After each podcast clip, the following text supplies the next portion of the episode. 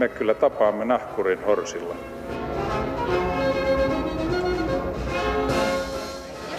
Mä sanoin, että minä juon nyt kahvia.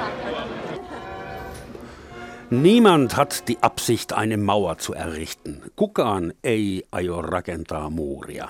Tämän kuuluisan lauseen päästi kesällä tuhatyhdeksänsataakuusikymmentäyksi suustaan D D R:n edesmennyt valtionpäämies Walter Ulbricht. Ja kaksi kuukautta myöhemmin niin kutsuttu antifasistinen suojavalli eli Berliinin muuri oli pystyssä. Siitä tuli kylmän sodan kuuma raja ja tärkein symboli. Ja muutaman viikon kuluttua on kulunut kolmekymmentä vuotta siitä, kun D D R:n antifasistinen suojavalli kaatui. Tai D D R:n asukkaat kaatoivat sen. Ja sen takia tänään täällä keskustellaan vanhoista ja uusista muureista ja muista rajoista, piikilangoista ja sähköaitauksista. Ja vieraina ovat poliittisen historian emeritusprofessori Seppo Hentilä ja politiikan tutkija yliopiston lehtori Katalin Miklóssy. Tervetuloa. Kiitos. Arvon vieraat, mulla on tässä rekvisiitta mukana. Mä annan sen Katalinille. Tunnistatko, tiedätkö mikä se on? Pieni palanen herneen kokoinen. Ja todennäköisesti Berliinin muurista. Se on Berliinin muurista omin kätösin hakattu palanen. Wow. Tosiaan, silloin kun minä näin sen, niin se oli paljon isompi kuin tämä. Silloin kaikki oli vielä isompi ja parempi, kun me oltiin nuoria kolmekymmentä vuotta sitten. Mutta mä olin silloin lentomatkalla Berliinissä, niin en voinut ottaa kovin suuria lohkareita.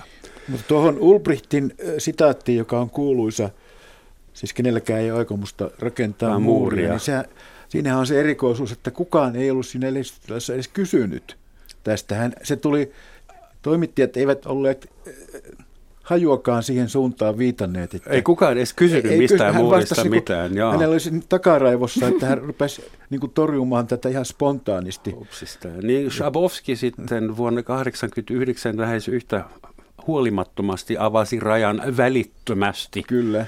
Unverzüglich. Unverzüglich. Astuu voimaan heti. Joo, että hyvä. Ollaanko me opittu mitään Berliinin muurista ja sen kaatumisesta, jälleen yhdistymisestä?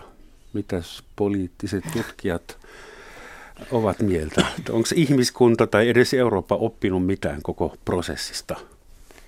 Äh, no, ensinnäkin tulee mieleen heti, että, että kun näytit minulla tätä pientä muurin palasta, mä muistan ikuisesti, että samaan aikaan kun unkarilaiset niin kuin, äh, tuhosivat sitä raja-aitaa, he möivät saman tien näitä pieniä niin kuin, äh, aitan, aitan palaisia, että siinä tuli niin ryminällä niin sanottu libera- niin markkinatalous mukaan tähän, tähän niin kuin ensi hetkiin, mutta mä oon sitä mieltä, että itse asiassa näkymättömät rajat ovat paljon merkityksellisempiä kuin näkyviä, koska näkymättömät rajat itse asiassa määrittelevät näkyvät rajat. Eli aikoinaan minä olen syntynyt ja kasvanut ähm, kommunistisessa järjestelmässä ja siinä Unkarissa, oli, Unkarissa ja siinä niin määriteltiin aika tarkkaan, että miten sai sanoa, miten saa kirjoittaa, äh, mi- millä ehdolla sai kokoontua, äh, mitkä olivat Ta- mikä oli tapakulttuuri, millä tavalla piti pukeutua ja missä oli se raja poliittisen eliitin ja kansan välissä. Ja nämä rajat itse asiassa tietyssä mielessä määrittelevät sitten sitä valtion rajoja, että ne, jotka eivät enää kestäneet tämän tyyppisiä näkymättömiä rajoja ja yrittivät livahtaa länteen, niitä sitten ammuttiin ihan kuusikymmentäluvun lopulle asti. Hmm. Eli näkymättömät raj- näkyvät rajat kun yrittivät säilyä ihmisiä näiden näkymättömien rajojen sisäpuolella. Eli siis fyysiset rajat ovat näkymättömien rajojen ilmentymiä, ilmentymiä manifestaatioita. Kyllä, kyllä, kyllä. Mutta millaisista näkymättömistä rajoista me sitten puhutaan? Nyt. Joo. No, ensinnäkin Itä, Itä-Eurooppa ja Länsi-Euroopan Euroopan unionin suuri lupaus oli itään, että jos he liittyvät Euroopan unioniin tai idän ja lännen välinen kylmän sodan aikainen niin kuin juopa häipyy. Ja se, mitä ikään kuin itä-eurooppalaiset ajattelevat tällä hetkellä, että tämä lupausta on pätätty, koska elintaso ei ole nousut samaan, samaan tasolle kuin, kuin länsi-eurooppalaista elintasoa. Ja, ja, ja länsi ei koskaan ymmärtänyt kunnolla, mitä itä haluaa sanoa. Että aina on tullut kritiikki lännestä, jota ei kohdistunut itään. Että tämä kylmän sodan aikainen raja ei pystytty häivyttämään Euroopan unionin sisällä. Näetkö sinä, Seppo, myös semmoista suurta kuilua entisen Länsi-Euroopan ja entisen Itä-Euroopan välillä, nykyisen koko Euroopan puolessa välissä? No kyllähän se ilman muuta on, on nämä, tavallaan historia tunkee kummallakin suunnalla, mutta tämä, mitä tässä kolmenkymmenen vuoden aikana ja vähän aikaisemminkin on jo opittu, että koskaan eivät ole tulevaisuuden ennusteet menneet niin pahasti pieleen kuin silloin marraskuussa kahdeksankymmentäyhdeksän vielä, että silloinhan kuviteltiin, että tosiaan koko maa, historia loppuu, tämä, tämä Fukuyaman amerikkalaisen historian mm. filosofi, että kun kylmä sota loppui, niin ei ollut enää mitään vastakohtia maailmassa, että, ja sen takia historiaakaan ei tarvita enää, koska ei sitä tarvitse kirjoittaa, koska tuota ei ole, mistä kirjoitetaan, kun ei ole vastakohtia. Ja koko maailma sulautuu tähän markkinaliberalismiin ja demokratiaan, ja se ulottuu sitten Venäjää myöten kaikkialle, ja myös nämä maat, jotka sitten kiirevilkkaa pyrkivät niin kuin Euroopan unionin jäseniksi, niin, niin nekin, nekin tuota, niistäkin tulee hyvin nopeasti samanlaisia eurooppalaistyyppisiä, että onhan Oli, olihan ö, tuota noin Berliini ja Praha ja Varsava, nehän oli jo, nehän on vanhoja eurooppalaisia kulttuurikaupunkeja. Ne taas tulevat meidän yhteyteemme, kun muuri oli kaatunut. Että, älä ne, unohda Budapestia. Budapest, tietysti joo, joo, totta kai. E, niin, tämmöinen euforia, jos tämmöistä sanaa voi käyttää, niin se vallitsi, mutta se suli myös aika nopeasti, kun huomattiin, että ei tämä nyt näin. Näin mennykkään, vaan, vaan tuli melko pian jo ennen kuin tämä nine eleven, joka toi sitten tämän arabimaailman ja lännen vastakohdan, jo, jo ennen sitä oli merkkejä siitä, että ei tämä nyt menekään näin sutjakkaasti. Että t- tässä tuli pahoja, että myöskin ennusteita, että nationalismia ei enää olisi ollenkaan, kun tulee tämä globalisaatio, joka imee. Tämä markkinaliberalismi ö, imee niin kuin koko ö, kaiken ihmisten identiteetin itseensä. Ja rasisminkin piti loppua kyllä, samalla. Kyllä. Joo. Mutta kävi just päinvastoin, että suuresti ihailemaani brittihistorioitsijan edesmennyt Hobsbawmhan kirjoitti silloin vuonna yhdeksänkymmentä muistaakseni ilmeisesti tämä hänen äärimmäisyyksien aikana. Hän kirjoitti siinä hienosti, että kun nämä Ö, entisen Itäblokin maat, Puola, Unkari, Tsekki, nämä vapautuivat siitä kommunismista, niin hän kuvasi sitten näin, että siinä näytti niin kuin Versailles rauhassa vuonna yhdeksäntoista monitut munat olisivat kuoriutuneet uudestaan. Hmm. Ja se oli aika hyvä ennuste sikäli, että vaikka että jatkossahan siihen tuli vielä se, että näissä maissa juuri se nationalismi, jonka oli luultu kuolleen, niin se suli sieltä pakastimesta ja, ja tuota niin, nythän nämä ovat niin kuin tämän vanhakantaisen kiihkeän nationalismin ka- kaikkein niin kuin tiukimpia tyysiä nämä maat, joiden luultiin sulautuvan tähän. Jopa Itä-Saksaa mukaan lukien, mutta siis sitä mä mietin, että saksalaisena tai entisenä osa-aikasaksalaisena, whatever, ää, miten se on voinut tulla lännelle yllätyksenä, että kun koko Itä-Euroopassa oli kommunistinen järjestelmä, joka on lähtökohtaisesti ylikansallinen, globaali, ekspansiivinen, Internationale on hymni nimeltään, mm. Ää, ja kun se otetaan pois, se painekattila vuonna yhdeksänkymmentä, niin yhtäkkiä puolalaiset on niin puolalaisia ja unkarilaiset on niin unkarilaisia ja itäsaksalaiset on niin saksalaisia. Jossain määrin se tuntuu ihan orgaaniselta vastareaktiolta, mm. että ei, ei, miten se voi olla semmoinen yllätys vasemmistointelligentsialle, että sitä pitää nyt kauhuissaan miettiä? No, tämä on mielenkiintoinen asia. Ensinnäkin jo kommunismin aikana oli vahva nationalistinen niin kuin ote. Jokaisella maalla oli erikoisesti kuusikymmentäluvulta, seitsemänkymmentäluvulla ja varsinkin kahdeksankymmentäluvulla. Ne oli niin kuin Romanian vahva nationalistinen johtaja, Bulgarian vahva nationalistinen johtaja. Ne oli kaikkialla. Mutta mä olen sitä mieltä, että nationalismi itse asiassa on tietyssä mielessä tulee ikään kuin uudessa aallossa. Ja se johtuu siitä, että yhdeksänkymmentäluvulla, kun alettiin rakentaa demokratiaa, siinä oli tämmöinen kaksi keskustelua. Oli.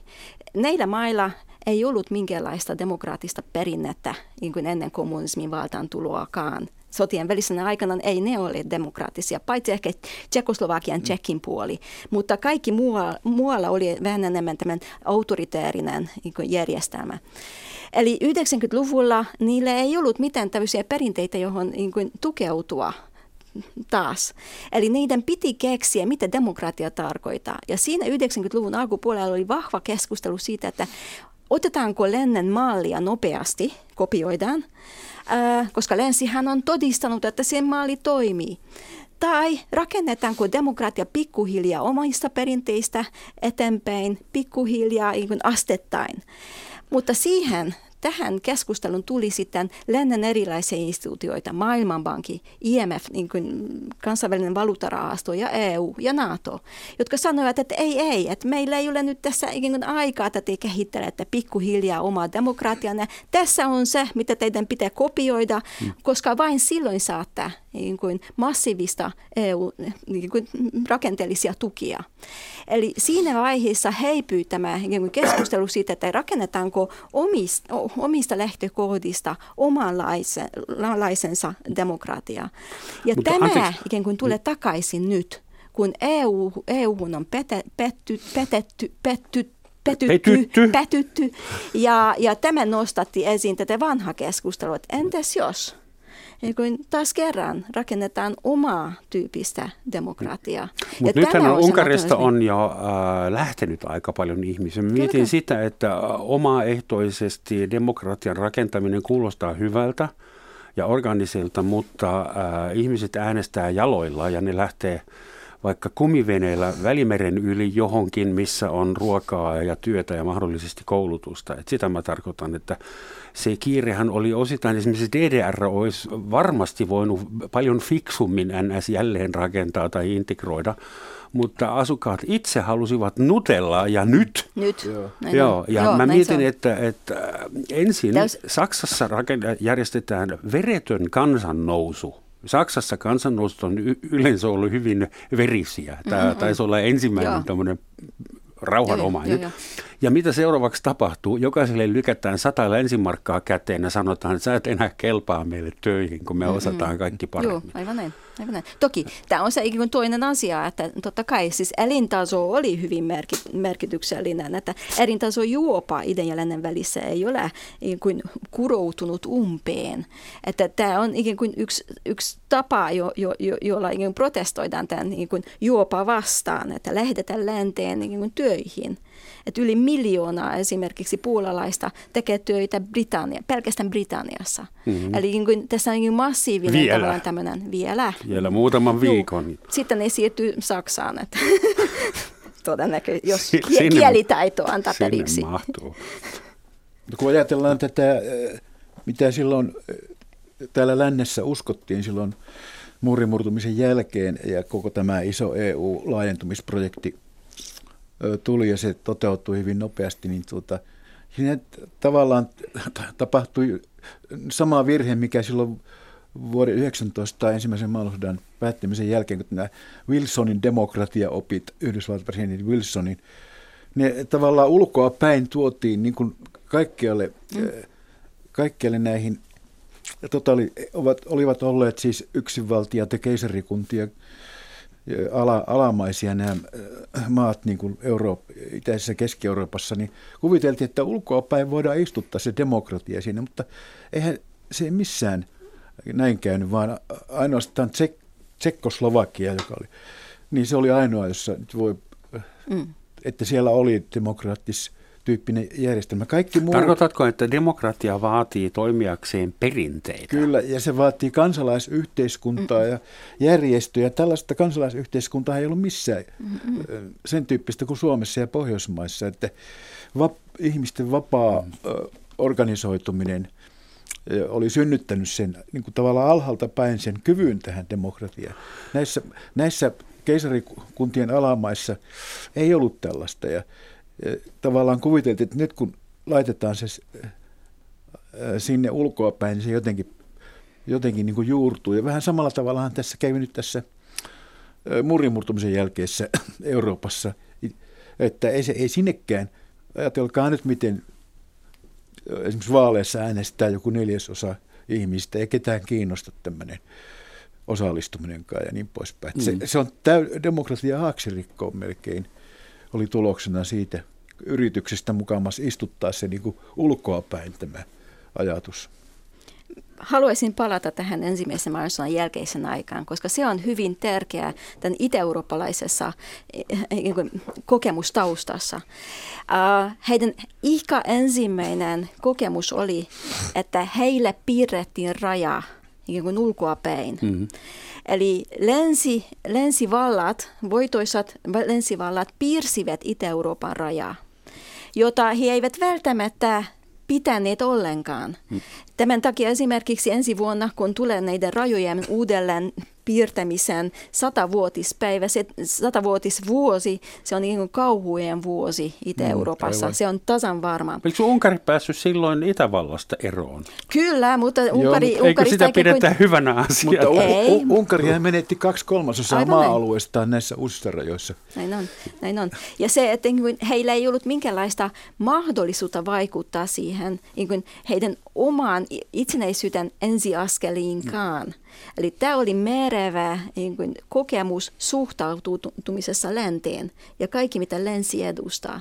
Että tämä, tämä, niin kuin, tämän tyyppinen kokemustausta, että länsi aina vain niin kuin, sanelee meille, mitä pitää tehdä, millä tavalla pitää tehdä, millä tavalla pitää niin kuin, rajoja piirtää. Tämä niin kuin, on edelleen muistissa. Koska niinhän se länsi kokemus on tavannut tehdä. Ensin Joo. oli kolonialismi, silloin otettiin isot viivottimet Afrikkaan Kyllähän ja sitten vähän pienemmillä tätä samaa yritettiin vielä epätoivoisimmissa oloissa Irakissa. Siis länsimaisen demokratian ne. tuottamista Yhdysvalloista sinne. Eihän se tietenkään, siellä oli vielä huonommat Joo. edellytykset. Siihen. Demokratia ei ehkä ole tuontitavaraa. Ei, ei missään tapauksessa. Pitää syntyä se siellä. Pitää tulla kansalaisyhteiskunnan sisältä ja sen äh, omasta... Tästä Itä-Euroopasta vielä, että silloin kun Euroopan unioni päätti laajentua itään mahdollisimman nopeasti ja otettiin maat jäseniksi, vaikka ja katsottiin kaikista sormista läpi niiden kansantalouden tilaa ja mahdollisia detskoja, pikkuyksityiskohtia, niin mun mielestä se oli poliittinen päätös. Kyllä. Itä-Eurooppa ei voinut jättää roikkumaan hajoneen Neuvostoliiton ja Euroopan unionin väliin muhimaan omassa mehussa. Ja sen takia oli pakko, ennen kuin Venäjä ottaa ne taas jollain mm. tavalla, niin tällä kertaa länsi nappasi Unkarit ja Romaniat ja Bulgariat ja Puolat hyvin arrogantilla tavalla. Mutta Ukraina no, ei pystynyt nappaamaan, siihen se pysähtyi. Siihen se pysähtyi se, joo. Tämä on mielenkiintoinen. Sen takia mielenkiintoinen, koska itse asiassa länsi pelasi aikaa. Länsi pelasi sitä euforiaa, mikä oli ite, idessä yhdeksänkymmentäluvun alkupuolella. Länsi ei ollut valmis ottamaan heitä heti siinä vaiheessa, kun oli euforia. Euforia tarkoittaa sitä, että ovet ja ikkunat on auki ja halutaan uusia vaikutteita, halutaan oppia jotakin uutta. Järki, järki ei ole sinne mukana useimmiten ollenkaan. Kyllä, mutta silti siis euforia oli tärkeä, ikään kuin otollinen aika, oppia niin sanotusti lännen tavoilla. Mutta länsi ei ollut valmis ja pelattiin pitkään aikaa. Miksi pelattiin? Koska itse asiassa kuka maksaa viulut? Kuka maksaa ikään kuin idän mukaan ottamista Euroopan unioniin? Se, mikä ratkaisi loppujen lopuksi ja mikä pani tähän, tähän integraation tai laajentumiseen vauhtia, oli Jugoslavian sodat. Mm. Koska E U pelkäsi, että yhtäkkiä sodat kolkuttaa muuallakin kuin pelkästään Jugoslaviassa. No, Pelättiin, että tämä, rauha tämä on, tämä on erittäin hyvä pointti, kyllä. Mm. Se olikin aika hirvittävää, että Saksan, siis koko maailman ensimmäinen vihreä ulkoministeri, Joska Fischer, ensityökseen pommitti Kosovoa. Tai se oli aivan absurdi tilanne silloin. Mutta se, kun te- teema nyt nämä muurit, niin tietysti se asia, mikä tässä nyt kaikkein ensimmäinen tulee mieleen, on se kysymys, että, mi- että silloin kolmekymmentä vuotta sitten tosiaan kuviteltiin, että että muurit kuuluvat jonnekin sinne keskiaikaan tai jonnekin hmm. kaupunkien ympärille, ja kun Berliinin muuri oli hävinnyt, mutta tosiaan niin, että nyt on syntynyt aikakausi, joka rakentaa muureja melkein, melkein enemmän kuin mikään muu aikakausi. Että tämähän tässä on se paradoksi, joka...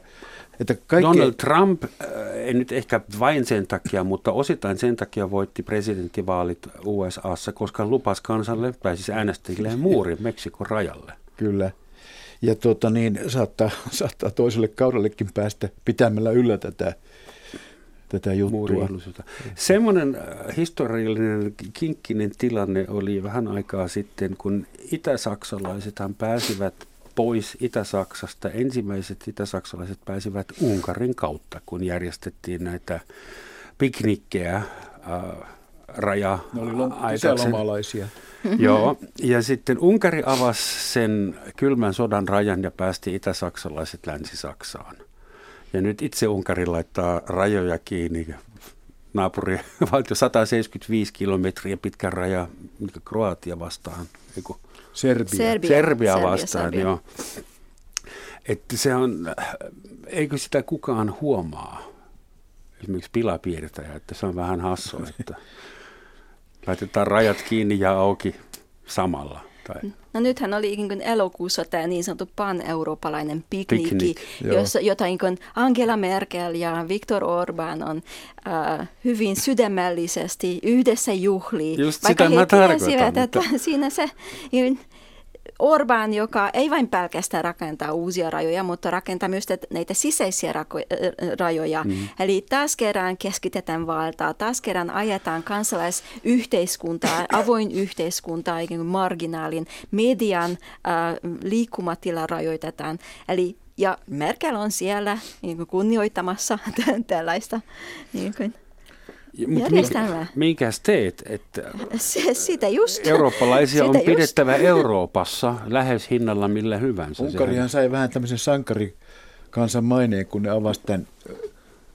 maailman pisimmän muurin, eli rautaesiripun. Sehän on mm. kylmän sodan muuri, ja sitten vie, vähintään yhtä tärkeä kuin se Berliinin muurikin, tämä rautaesirippu, mm. joka ei ollut, ei ollut niin tiukka, tiivis joka kohdassa, mutta, mutta tuota niin, se...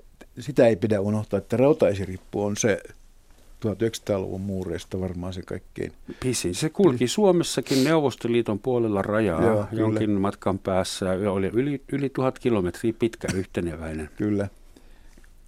Mutta ajatellaan sitä, että rajattomuus kuuluu liberalismiin, liberaalisen aatemaailman.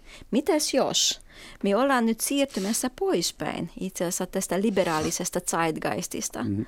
ja ollaan siirtymässä itse asiassa yhä enemmän ja enemmän tämmöisen konservatiivisuuden maailmaan. Eli mitäs jos tämä liberaalinen suuri kuin kertomus siitä, että historia on loppunut ja liberaalinen demokratia on voitanut, se olikin vain tietyn aikakauden juttu. Itse asiassa se on aika mielenkiintoinen ja vähän ylimielinenkin länsi-eurooppalainen ajattelutapa, jos ajatellaan, että kuinka pitkään länsimainen liberaalidemokratia on kestänyt sata vuotta, sata viisikymmentä vuotta, kaksisataa vuotta. Ja se on näin lyhyellä, niin kuin maa, jos katsotaan maa Ketä tieteellisesti, milloin se, se lasketaan alkaen, se Voltaire vai kuka? Niin, Tämä Englannin parlamentti, joka nyt on ampunut itseään jalkaan, niin sehän on libera- liberaalin demokratia niin kuin tämmöinen pyh- pyhä paikka ollut. Mutta nyt sekin on. Niin, sekin niin kauan kun heillä on barcode, niin kaikki on hyvin. Order. Okei, okay. Ensimmäinen libera- liberaali demokratia vastaan kenties identitäärisiä, patriootisia, nationalistisia konsepteja, mutta mä heitän teille esimerkin mun omasta nuoruudesta. viisitoistavuotiaana mä lähdin fillarireissulle Ranskaan, Elsassiin, sataneljäkymmentäviisi kilometriä mun kotikaupungista, ja Ranskan rajamies pysäytti minut ja kysyi, että minne poika on matkalla. Mä sanoin, että minä olen matkalla Ranskaan fillarireissulla ja että onko vanhempien lupa. Ja se soitti mun isälle, se ranskalainen rajamies, ja kysyi, että onko totta, että pojalla on lupaa. Ja isä sanoi, että joo, joo, antakaa mennä vaan. Hyvää matkaa. Se on nyt sanoa, että nämä ovat iki, ikivanhoja saksalaisia maita, jonne minä olen menossa. Mä en viisitoistavuotiaana vielä, mun sivistys ei vielä riittänyt tähän. Olisin, varmaan, olisin päässyt putkaan siellä varmaan. No mutta joka tapauksessa sitten joskus aikuisena ylitin sen saman rajan vuokra-autolla mittarissa sata kolmekymmentä ja huomasin, että tähän nyt kylteissä on eri kieli, nyt mä oon Ranskassa vissiin. Kutsukaa mut konservatiiviksi, mutta jos mun viisitoistavuotias lapsi lähtisi fillaroimaan jonkun rajan yli, musta olisi erittäin hienoa, jos joku rajaviranomainen soittaisi mulle ja kysyisi, että liikuuko tämä lapsi luvallanne. Aivan. Et, olenko mä romantisoimassa jotain? Miksi me ollaan kaikki niin täysin vakuuttuneita siitä, että rajat on liberalistinen Eurooppa tai kenties kokonainen globus olisi niin kuin umpimahtava juttu? No se oli ainakin silloin Berliinin muurin murtumisen jälkeen se lännessä se vallitseva ö, o, olotila tai mie, mielipide, mutta tuota, siitä nythän tämän Välimeren takaa tulevan pakolaisaallon a, vuoksihan siitä on jo myös Euroopan unionin piirissä luovuttua, muun muassa nämä aika radikaali juttu on nämä sisäiset rajatarkastukset, joita on ruvettu järjestämään siis mm. E U:n sisällä. Vapaa liippu, yksi näistä tärkeistä E U:n periaatteista, vapaan liikkuvuuden periaate, niin siitä on luovuttu. luovuttu että se, mm. se on, niin kuin Katalin puhui, että ollaanko palaamassa jonnekin menneeseen tässä, niin se kyllä se nyt kaikkialla tässä niin kuin Euroopan lähipiirissä ja muuallakin maailmassa näyttää siltä, että tuota niin, ajatus tällaisesta täysin ö, aukottomasta, vapaasta, harmonisesta tilasta, jossa ei ole minkäännäköisiä muuria, niin se, on, hmm. se lienee mahdottomuus. Oliko se sitten joku yhdeksänkymmentäluvun euforia, jonka vallassa me, me oltiin, ja oliko se New Age-uskonnon piirteitä? Minun mielestä siinä vaiheessa, kun me ruvettiin keskustelemaan siitä, että tästä pitäisi rakentaa tämmöistä eurooppalaista Yhdysvallat, mm. siinä kun mentiin jonkinlaisen kun kulttuurisen kun keskustelun yli. Eurooppa on aina katsonut niin kuin Yhdysvaltojen suuntaan ja se oli niin kuin ihanaa ja mahtavaa ja he ovat dynaamisia ja, ja nopeasti kehittyvä ja meidän pitäisi niin kuin säilyttää kilpailukykymme, jonka takia meidänkin pitäisi jotenkin järjestää tavallaan tämmöistä sulatusuunityypistä yhdentyvää Eurooppaa. Joka... U S A, the United States of Europe. Europe juuri. Eli mä oon sitä mieltä, että tämä niin kuin nimenomaan eurooppalaisten perinteiden takia se ei tule onnistumaan. Me voidaan kehittää erilaisia syventäviä ikään kuin rakenteita, joissa ikään kuin yhteistyö ikään kuin tiivistetään, mutta se, että sitä ikään kuin totaalisesti heivyttäisi vaikkapa Ranskan ja Saksan ikään kuin välistä ikään kuin kulttuurista, vaikka pelkästään kulttuurista rajaa tai ylipäätänsä, se on minusta ikään kuin utopista, uto, utopia, joka ei ottaa huomioon tätä meidän, meidän ikään kuin historiaperinteitä, Kulttuuri, kulttuurieroja, jota kansat haluaa ylläpitää. Eli tämä integraatioprosessi, jos nyt pysytään Euroopassa, sehän tavallaan tuli vähän ylhäältä. Kohl ja Mitterrand olivat suuret Euroopan unionin isät ja sitten tietysti Euroopan suurimmat sankarit on Gorbachev ja, ja Bush varmaan siinä mielessä. Mutta oliko se sitten päälle kaadettu, että Että onko mitenkään mahdollista kehittää jotain eurooppalaisuutta, joka tulisi alhaalta? Vai? No kyllähän E U:n puitteissa on ollut paljonkin tällaista Mm-mm. identiteettipoliittista ajattelua ja hist- yhteisen, yhteisen historian ö, ö, niin kuin sen, ikään kuin sen kir- kirjoittamista eurooppalaisten arvojen pohjalta, mutta se on kyllä nyt tyrehtynyt viime aikoina. Että, mutta tämä Yhdysvallat, Euroopan Yhdysvallat-ajattelu, sehän tuli neljäkymmentäviisi siis, kun toinen maailmansota oli päättynyt. Silloinhan pidettiin kansainvälisiä konferensseja, jossa Euroopan Yhdysvallat oli ihan tämmöisenä projektina, mutta siitähän ei sitten tullut mitään. Ja nyt meillä on tämä nykyinen Euroopan neuvosto on oikeastaan sen, mitä siitä jäi jäljelle. Että Englanti, Iso-Britanniahan oli silloin ja pitkään aina, aina sinne kuusikymmentäluvulle asti, niin tota, se, joka pani vastaan ja ei halunnut mu- tulla mukaan. Churchill sanoi muistaakseni jossain vaiheessa silloin neljäkymmentäviisi, että kyllähän se on niin, että Ranskan ja Saksan pitää kuulua yhdistyneeseen Eurooppaan, mutta Ison-Britannian ei, että ei, ei meillä ole mitään tarvetta niin kuin siihen, että meidän pitäisi pystyä myymään jääkaappeja Düsseldorfissa. Se oli, se oli hänen, että Iso-Britannia halusi jättäytyä jo silloin tämän Euroopan integraation ulkopuolelle ja vasta sitten, kun tuota... Ja De Gaulle vastusti Ranskan johtajana sitä.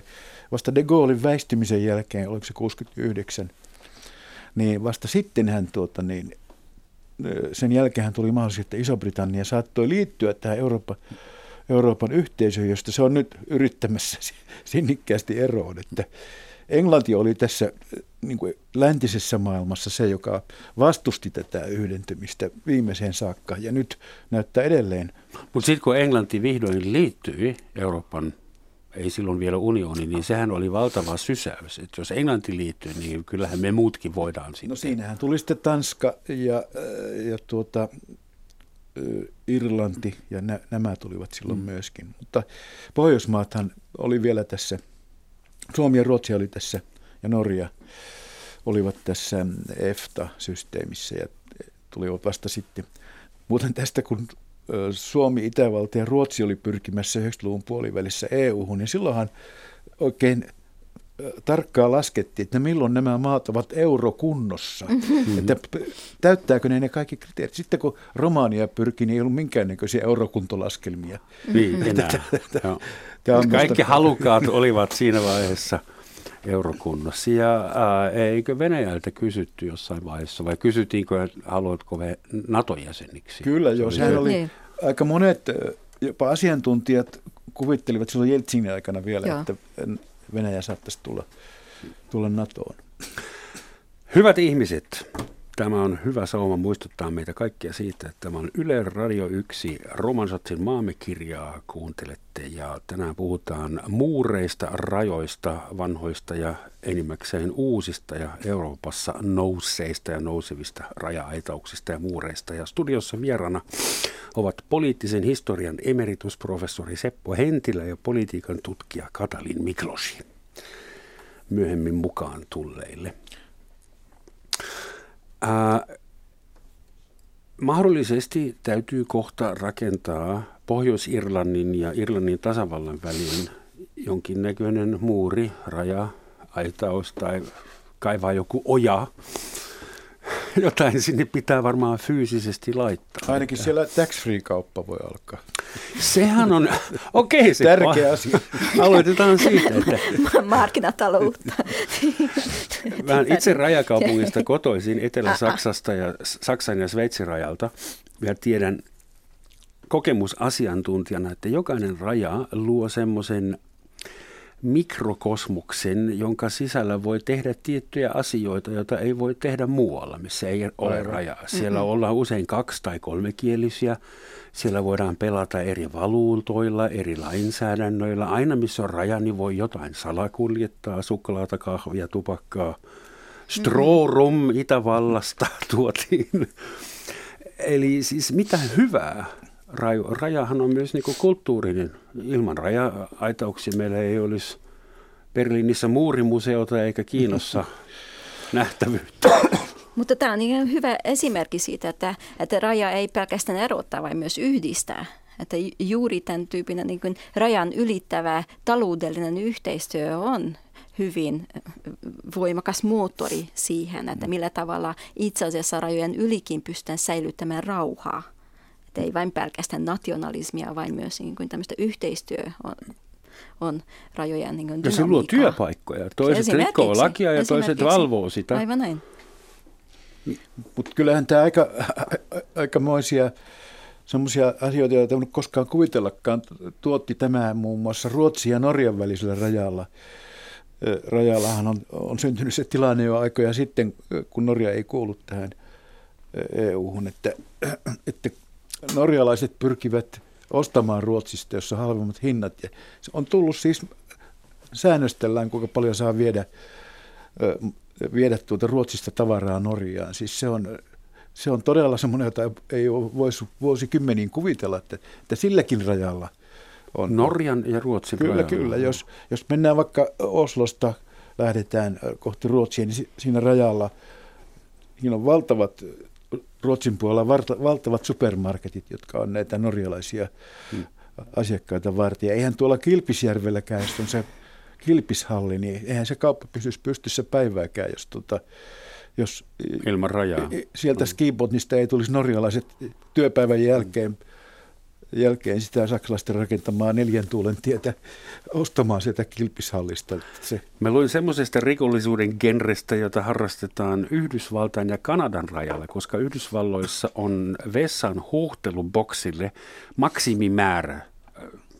X litraa vettä saa olla ympäristösyistä, mutta Kanadassa saa olla paljon isompi se huuhtelujuttu, ja sen takia sieltä Kanadasta tuodaan öiseen aikaan salaa näitä vessan huuhtelujuttuja ja myydään amerikkalaisille. Puhtaana vetenä, vai?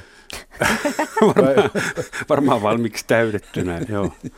Mutta palataan siihen, mistä Katalin puhui. Sä sanoit ohjelman alussa, että jokainen fyysinen raja on jonkun henkisen rajan ilmentymä, tai siis jotain sen tyyppistä viisasta sanoit.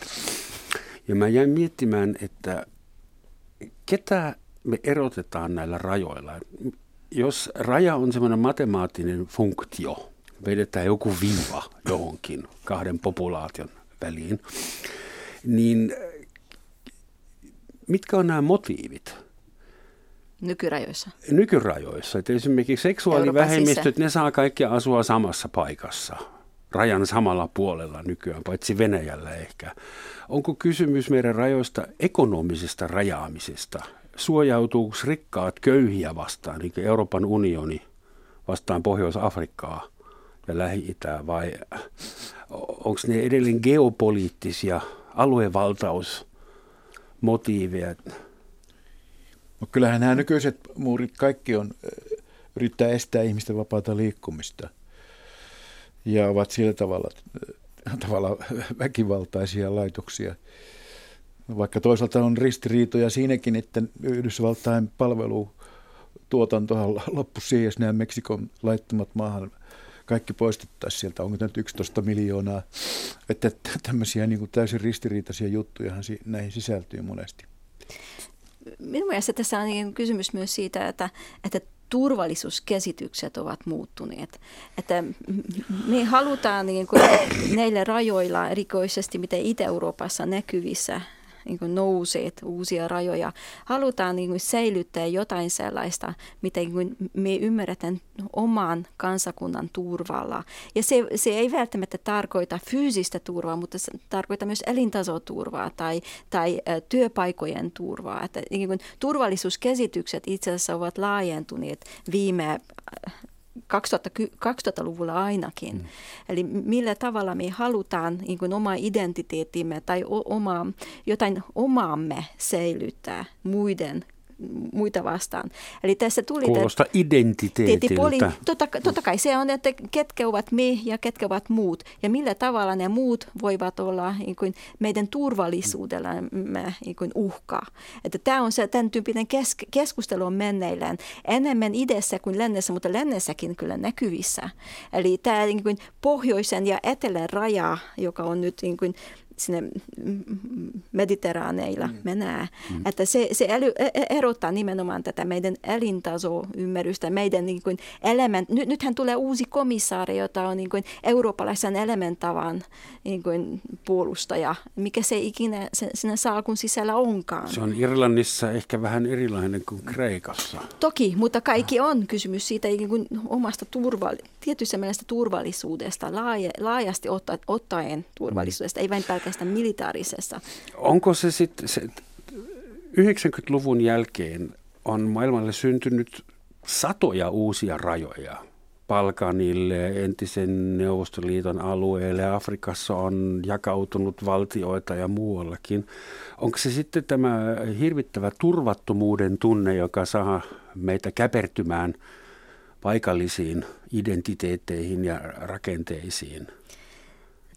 Tämä on mielenkiintoinen asia. Kun katsotaan esimerkiksi, millä tavalla itse vastustaa länttä, se ei ole ikään kuin yksittäiset maat, vaan ne ovatkin kuin kokoontuvat yhteen. Että on tämmöinen Visegradin yhteisö mm. tai itä-eurooppalaisten niin kuin maiden yhteis- erilaisia yhteistyöjärjestöjä, joka tarkoittaa sitä, että itse asiassa nationalismia ulkoistetaan tämmöisen regionaaliseksi nationalismiksi, mm-hmm. jolla y- vastustetaan jotakin, mitä me ajatellaan, että ei ole o- o- oma kansallisintressin niin kuin mukaista. Eli kansallisintressiä pystytään niin kuin kalibroimaan sillä tavalla, että syntyykin tavallaan tämmöinen regionaalisia, niin kuin vahvoja nationalistisia niin kuin aatemaailmoja, joita niin kuin monet maat ja- jakaa.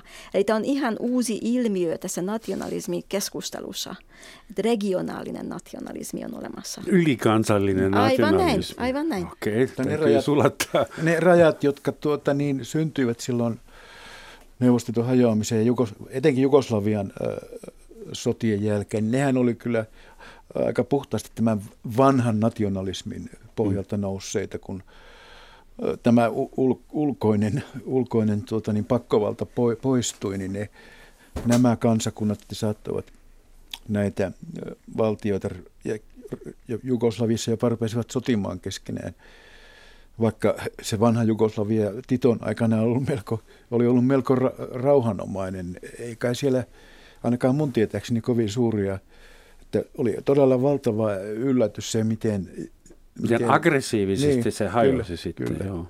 Mutta tästä turvallisuusasiasta, josta Katalin puhui, niin siinä on tietysti huomattava se, näihin käsityksiin ö, on vaikuttanut hyvin, hyvin radikaalisti tämä, se vastakohta, joka syntyy islamilaisen maailman ja lännen välille, että tämä terrorismin pelko ja sen torjunnan järjestelmät, niin nehän on luoneet, luoneet vaikka kuinka paljon tämmöisiä uusia raja-aitoja tänne, tänne maailmaan, että, että se, oli, se oli aika tärkeä käännettää nine eleven. Raja-aitoja ja, ja koko vartaloskannereita. Kyllä. Ja teknisiä härveleitä. Ja lentomatkustaminen on muuttunut täysin mahdottomaksi. En muista kuka se oli, mutta joku fiksu kollega kirjoitti, että tämä yhdeksänkymmentäluku kulttuurisena dekaadina, se alkoi yhdeksäs päivä yhdestoista tuhatyhdeksänsataakahdeksankymmentäyhdeksän, kun Berliinin muuri murtui, ja se loppui yhdestoista yhdeksättä kaksituhattayksi nine eleven-tapahtumaan. Mm-hmm. Siinä oli meidän poliittinen kulttuurihistoria. Sitten seuraava, en muista päivämäärää, milloin vihreät miehet miehitti Krimin, mutta se on sitten, sitten se tavallaan seuraava. Mm-mm. Jos jaetaan periodeihin tätä kylmän sodan jälkeistä aikaa, niin siinä niitä, niitä on näitä periodeja, näitä kymmenen vuoden, kymmenen vuoden mittaisia periodeja. Me eletään nyt sitä aikaa, jolloin, jota hallitsee tämä, tavallaan tämä Venäjän ja, ainakin täällä Euroopassa, Venäjän ja läntisen maailman välinen niin kuin vastakohta. No traistuja, pikku hetki Katalin. Mä, mä näin tässä semmoista, onko se dikotomia? No se on ihan hyvä, että tekee mieli keskustella. Että me rakennetaan infrastruktuuria, jolla me saadaan rahat ja informaatiot ja videokuva liikkumaan vielä nopeammin. Ja sitten me rakennetaan raja-aitauksia, jolla me estetään itse ihmiset mm. ja niiden koirat ja kissat lähtemästä A:sta B:hen. Niin mun mielestä siinä on vähän koominen ristiriita eikä ole. Koko hommassa. Eikä ole, koska ikään kuin näillä ikään kuin uusilla välineillä valvotaan paljon paremmin rajoja.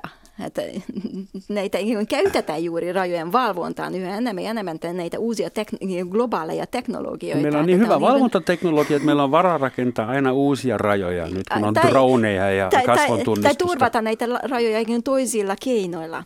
Mutta tästä kuin, äm, kaksoistornien sortumisesta, tämä on mielenkiintoinen asia, koska me on aina, aina ajatellut, että jos tätä pakolaisaaltoa, mikä tuli kaksituhattaviisitoista, olisi tapahtunut ennen kaksoistornien sortumista, mahdollisesti se suhtautuminen olisi ollut erilainen.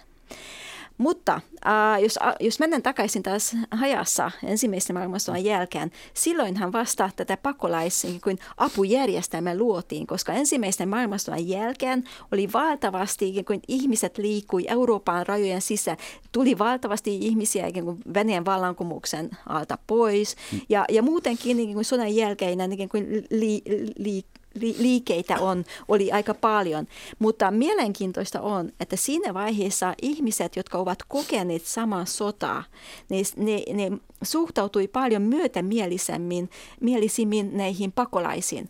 Mutta kaksituhattakymmenen-luvulla meillä ei ole enää miten yhteinen mm. kokemus mm. sodasta. Että sota tapahtuu aina vain äh, kuvien välityksellä jossakin todella kaukana. Että me emme pysty ikään kuin jakamaan sitä sodan kokemusta, jonka takia sitten mm. nousi tavallaan tämmöistä paljon jyrkempiä, jyrkempiä asenteita näin pakolaisia niin vastaan. Väittävät, että ihmiskunnan kollektiivinen muisti, ainakin mitä sotaan tulee, kestää ää, neljä sukupolvea. Ja jokainen meistä yleensä muistaa vielä isoäidin ja isoisän etunimeä, mutta iso isoäidin ja iso isoisän isän etunimet, no gone. Sä et ole historioitsija. No. Todellakaan. Sun täytyy ryhtyä sukututkijaksi. Sieltä löydyt, löytyy juhu. Ja, mutta siis mä tiedän, että sota on semmoinen juttu, mitä tulee joskus televisiosta ja se on näin. Yleensä mustavalkoinen on, meillä. Jos aikaisemmin ennen Jugoslavian sotiahan kuviteltiin, että sota on jossakin siellä kaukana kehitysmaissa. Ei, ei se voi olla Euroopassa ollenkaan, mutta mm. se oli järkyttävää, kun näki. Näki näitä Serbian ja Kroatian vankileirejä siellä piikkilankojen takana ihmisiä, niin päättelin silloin, että nuo, nuo, nuo kuvat olisi voinut olla yhteen vuoden tuhatyhdeksänsataakahdeksantoista Hennalan vankileiriltä. Tai Suomen linnasta tai niin, jostain. Kyllä. Mm-hmm. Mutta mikä on mielenkiintoinen itse asiassa Jugoslavian sodan kokemuksessa, että nyky, nyky, nykyinen Serbia ja Kroatia, jotka ovat läpikäyneet vähän aikaa sitten tätä sotaa, ne eivät todellakaan ole paljon paremmin suhtautu pakolaisiin, jotka tulevat muualta. Ei yhtään. Että kun tässä on se nurinkurisuus, että meidän kokemus on jotain ihan erilainen kuin ne, niiden, niiden Lähi-idän tai Afrikan. Tai... Eihän mikään näistä entisen Itäblokin maista, jotka, josta ihmiset halusivat paeta, paeta tuota, niin länteen, eihän mikään niistä ole suhtautunut myönteisesti no. pakolaisten vastaanottamiseen. Ja se on E U:n yksi pahimpia ongelmia tämä, mm-hmm. että ne eivät... että nämä maat kieltäytyy kaikesta vastuusta. No siinä on kaksi standardirepliikkiä. Angela Merkel sanoo, että tämä on eurooppalainen ongelma, ja Viktor Orbán sanoo, että eikä ole, se on saksalainen ongelma. Näin on. Mutta se, että Suomeen tuli, kun Katalin puhui aikaisemmin tästä suhtautumista pakolaisuuteen, niin tähän koskee myös Suomea. Kun Suomenkin tuli Venäjän vallankumouksen jälkeen, niin no... heitä luvun kolmekymmentätuhatta mm. Venäjän pakolaista tai Suomen kautta vyöryi, niin ei, ei meillä mitään ihmeellistä pakolaisvastausta tai keskustelua ollut silloin sata vuotta sitten. Että kaiken kaikkiaan niin tämä... Pakolaisuushan on vain yksi asia. Tämä migraatio. Mä joskus mietin itse migranttina, pitkäaikaisen mamuna, että ilman migraatiota me oltaisiin kaikki mustaihoisia. Kukaan meistä ei kantaisi neandertaalilaisen geeniperimää. Aivan. Sitten siinäkin määrin, mitä meillä nyt on, ja me oltaisiin kaikki Afrikassa vielä. Että miten tuo migraatio, joka on selvästi seksin lisäksi ja syömisen lisäksi ihmiskunnan vanhin toiminta, miksi se voi yhtäkkiä olla pahin mahdollinen? Että sä saat tehdä ihan mitä vaan, kunhan et migroi, Herra Jeesus. Niin, sehän perustuu... Milloin siitä on tullut semmoinen? Sehän perustuu täysin väärään historian käsitykseen ja puutteellisiin tietoihin. Kuvitellaan, että Suomessa, suomalaisetkin olisivat jotain alkuperäistä ja oikein aitoa kansakuntaa, jolla ei ole, jolla, jolla ei ollut mitään vaikutteita muualta. Ei, ei näiden geeniperimän tai minkään muunkaan kautta. Suomessa on paljon ihmisiä kuvitteita. Kuvitte, että me olemme aina olleet täällä tällaisia a- aitoja suomalaisia. Mies muistiin. Kyllä, kyllä. Ollaan oltu täällä. Mutta, mutta tämä vaan osoittaa täydellistä historiatajun puutetta. Tuli mieleen yksi taksikuski, jonka takapenkillä mä istuin vähän aikaa sitten ja tunnisti minut mediasta ja rupesi sitten saarnamaan mulle, että joo, että eikö se ole inhottavaa, että nämä maahanmuuttajat, ne on aina niitä nuoria miehiä ja ne tulee tänne vain paremman elämän toivossa. Mä sanoin, niin, kun mä tulin tänne, mä olin nuori mies ja tulin tänne en ainakaan huonompaa elämää etsimään. Et mitä vikaa siinä on, että nuori henkilö etsii Joo. parempaa elämää muualta? Tämä... Miksi se pitää laittaa muurin taakse? Pohjois-Amerikan, siis Yhdysvaltain Kanadan asuttaminen, sehän perustui just tähän, että Euroopasta lähtivät nuoret työhaluiset ja työkykyiset ihmiset rakentamaan parempaa, parempaa elämää. Suomestakin lähes puoli miljoonaa. Ja, ja sitä paitsi, että jos, jos nämä maat niin kuin ajattelis omaan, omaan historiansa siltä kannalta, että jos he olisivat pelkästään, vaikkapa unkarilaiset vain pelkästään unkarilaisin voimin, he olisivat jo ku, kuolleet sukupuuttoon. Eli niin kuin ne ovat sen, sen verran pieniä kansoja, että ne tarvitsevat nimenomaan tavallaan tämmöistä kansakäymistä siihen, että he pystyvät ylipäätänsä kehittymään. Eli tässä on niin kuin, ei vain pelkästään taloudellisesti, mutta kulttuurisesti niin kuin innovatiivisuuden näkökulmasta, että ihmiset tarvitsevat kansakäymistä, vuorovaikutusta nimenomaan, että ideat liikkuu, jotta meillä niin kuin on olemassa ylipäätänsä valtioita. No meillä on tämän aamun uutinen se, että Suomen väkiluku alkaa kahdentoista vuoden kuluttua alentua, koska syntyvyyttä ei ole. Ainoastaan maahanmuutto. Saatte kiittää meitä siitä, että mamuja. Olette vielä kartalla. Mutta tuota niin, meillä on kuitenkin aika... aika moinen mielipide, joka, joka ei missään tapauksessa halua, tuota, halua niin kuin hyväksyä sitä, että, että maahanmuutto on kautta aikoja. Niin kauan kuin ihmiskunta on olemassa, niin ihmiset ovat liikkuneet ja maailma ei olisi kehittynyt tämmöiseksi todellakaan, jos aina olisi estetty tämä maahanmuutto. Että, se, että muurit ovat olleet, niin kuin, eivät ole kyenneet missään tapauksessa estämään sitä. Mm-mm. No kyllä Suomella on semmoinen muuri, joka on käsittääkseni paljon tehokkaampi kuin Palestiinan muuri, Donald Trumpin muuri ja Berliinin muuri yhteensä. Se on suomen kieli ja räntäsaden vaakasuoraan maraskuun. Ki- kielimuuri. Joo, ja sitten on tietysti myös ilmastomuuri. uh, ihan lyhyesti, minuutti aikaa. Oltiinkin me naivia yhdeksänkymmentäluvulla? Vähän kun odotettiin rajatonta, muuritonta maailmaa. Minä voin tunnustaa, että mä olen elämäni pahimmat harhaennusteet tehnyt, kirjoittanutkin aika paljon silloin kaikenlaista vähän tämmöistä euforista tekstiä siitä, miten, miten tuota nyt kaikki maa, koko Eurooppa Venäjää myöten tähän meidän yhteisöömme. Niin kuin, ei, ei kestä kauan, kun kaikkialla on tämmöinen, tämmöinen länsi-eurooppalainen elämäntyyli ja elintaso. Semmoisen mä valitettavasti uskoin silloin. Ja se, se usko meni nyt sitten aika nopeasti kyllä. Mä oon sitä mieltä, että pitää olla ideaaleja, pitää olla uskoa ja toivoa tulevaan. Ja se, se ikään kuin kuvastaa juuri sitä yhdeksänkymmentäluvun alun euforiaa, että me kerran kuitenkin pystymme ikään kuin elämään rauhassa yhdessä. Ja me voidaan ikään kuin matkustaa ikään kuin vapaasti ja, ja tehdä työtä missä vaan. Että kyllä näitä ideaalia minä vieläkin tunnustan, että tätä pitäisi, tähän pitäisi pyrkiä. Ennenaikainen oodi ilolle. Kiitoksia Katalin, kiitoksia Seppo. Ja tähän loppuun vielä erään hyvinkin tunnetun luonnontieteilijän, nimittäin Isaac Newtonin sitaatti. Rakennamme liikaa muureja ja liian vähän siltoja. Moi.